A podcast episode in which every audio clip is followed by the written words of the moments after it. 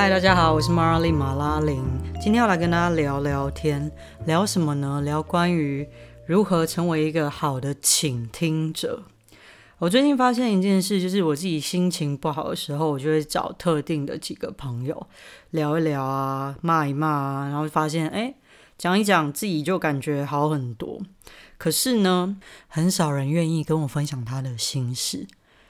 我觉得这件事不太对劲，所以我就跟 a n n 聊了一下，他就模仿我平常听别人讲心事的那个样子。我一听，我就觉得天哪，我自己是一个超烂的倾听者。那时候啊，我们就模拟一个情境，就是如果有一天你身边一个好朋友来跟你说：“哎，我跟你讲哦，最近我男朋友会瞒着我去打四色牌。”呃，这边补充一下，四色牌就是那个黑色的牌面上会有红点白点的那个叫做四色牌。呃，反正就是一个赌博的玩意儿。好好，回到正题，如果有人说：“哦，我男朋友会瞒着我去打四色牌。”然后他就说：“呃，我我觉得怪怪的，最近有点心情有点闷，因为我我也不知道那是什么东西，而且这个年代还有人在打四色牌，有点令人忧心。所以，身为他的好朋友，你该怎么回应呢？过去了，我一定会这样子回应：真的假的？真假？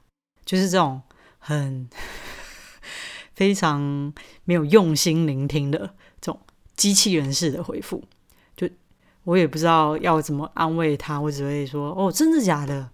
对不对？”那我朋友 N，他是一个非常会聊天的人，他有学过一点点智商的相关知识。他说：“这时候呢，你应该顺着这个人的情绪去听。”然后慢慢去挖掘出东西，让他可以顺着把他的呃心中的想法讲出来。所以他说，这时候比较好的回应应该是：“哦，是哦，那你怎么发现的？”我听到这个回答，我整个我整个，你懂吗？无法，我现在没办法用文字表达。我我的脑袋，我的系统里面根本没有这种没有加入这种聆听的模式，你知道吗？就原来去聆听别人的心事，最重要的就是让对方可以慢慢的、完整的把心中的情绪给抒发出来。因为 Anne 就跟我分享啊，好，我现在要叫 Anne 为聊天大师。聊天大师他就说，其实很多人他来找你聊心事，并不是需要你告诉他解法，嗯。他可能自己心中已经在他脑袋里面有想过各种解法了，也有可能已经有一个预先想好的方式。但是如果一个情绪一直在他的脑袋里面转转转转转，啊，嗯，他没有讲出来，他就永远没有办法去做最后的决定。所以，当一个人来找你聊心事的时候呢？最重要的，他只是需要把他的心事给说出来，因为往往那个很忧心的事情说出来了、写出来了，就会好很多。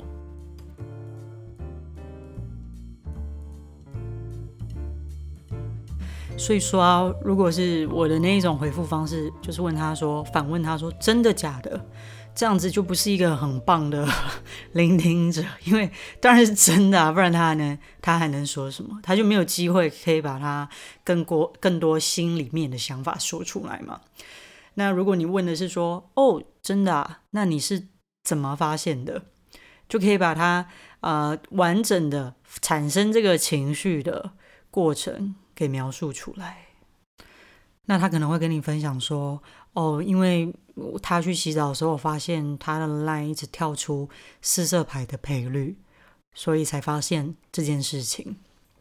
虽然说我可能会非常好奇，说这个社团如何运作啊，还有她男朋友到底有没有赌赢，但真正的重点是。我们要去聆听对方的情绪嘛，所以聊天大师说，这时候呢，你最好用顺水推舟的方式，也就是你替代他，把他心中的情绪给说出来。例如，哦，我觉得你发现这件事情，心中应该是还蛮难过的，对不对？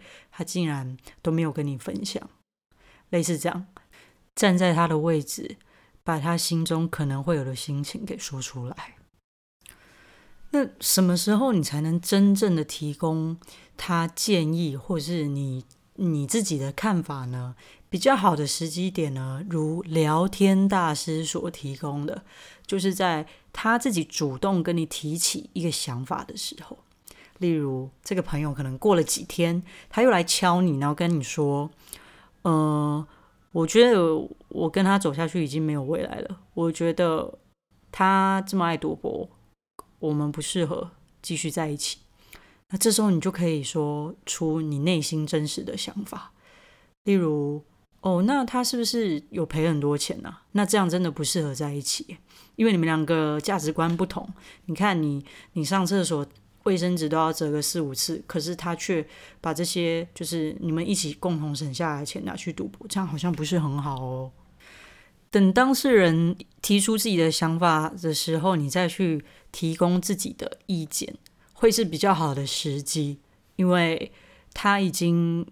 把他的情绪抒发完，他已经走到理性思考的这一段了。当他开始用大脑的时候，你讲的话他才听得进去。那天跟聊天大师练习过这个情境之后，我觉得会聊天真的是一个老天爷送给你的专长，因为呃要有一定的情绪力。我讲情绪力就是当别人哭的时候，你可以感受到他的哭点，或者别人笑的时候。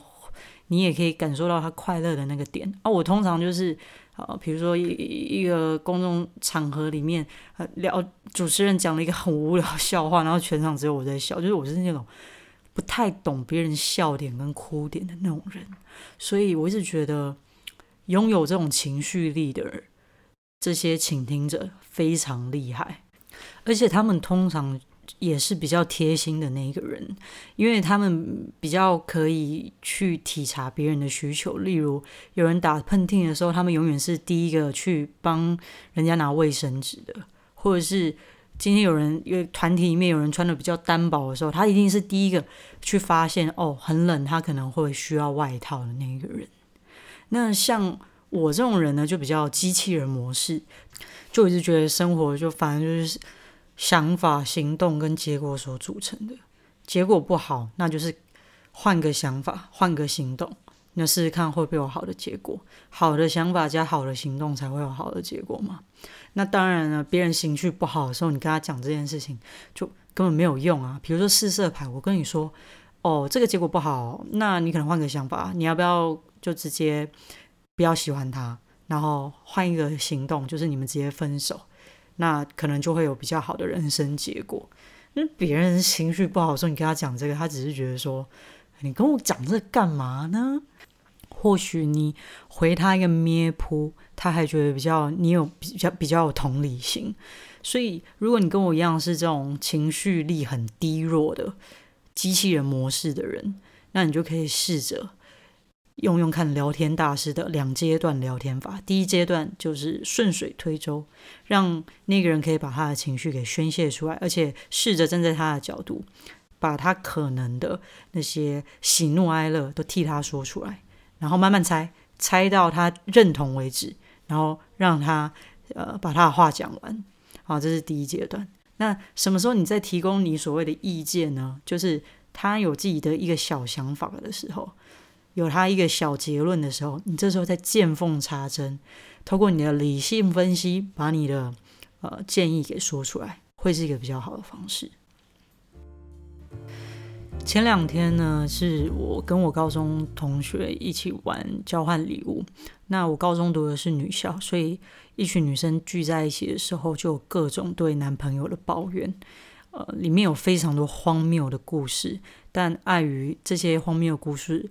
由于实在太荒谬，我只要一分享，当事人一定知道我在说他，所以没办法分享这些故事。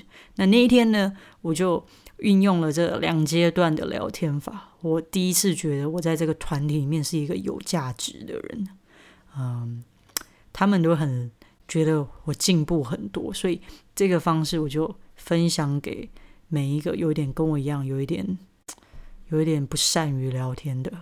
那如果你身边有这样子的朋友，也非常欢迎把这一段 podcast 分享给你的朋友一起听。嗯，最后想跟大家分享一个我自己呃觉得很快乐的小事情，就是依然终于有茶的魔手了，我觉得好感动。我前前一个月去嘉义玩，第一次喝到茶的魔手，觉得怎么会有这么好喝又便宜的饮料？所以今天排了大概快半小时的队，终于在遥远的雨不停国喝到一杯台湾电红微糖热的，加上仙草冻，只要三十五元。好，那今天就先这样喽。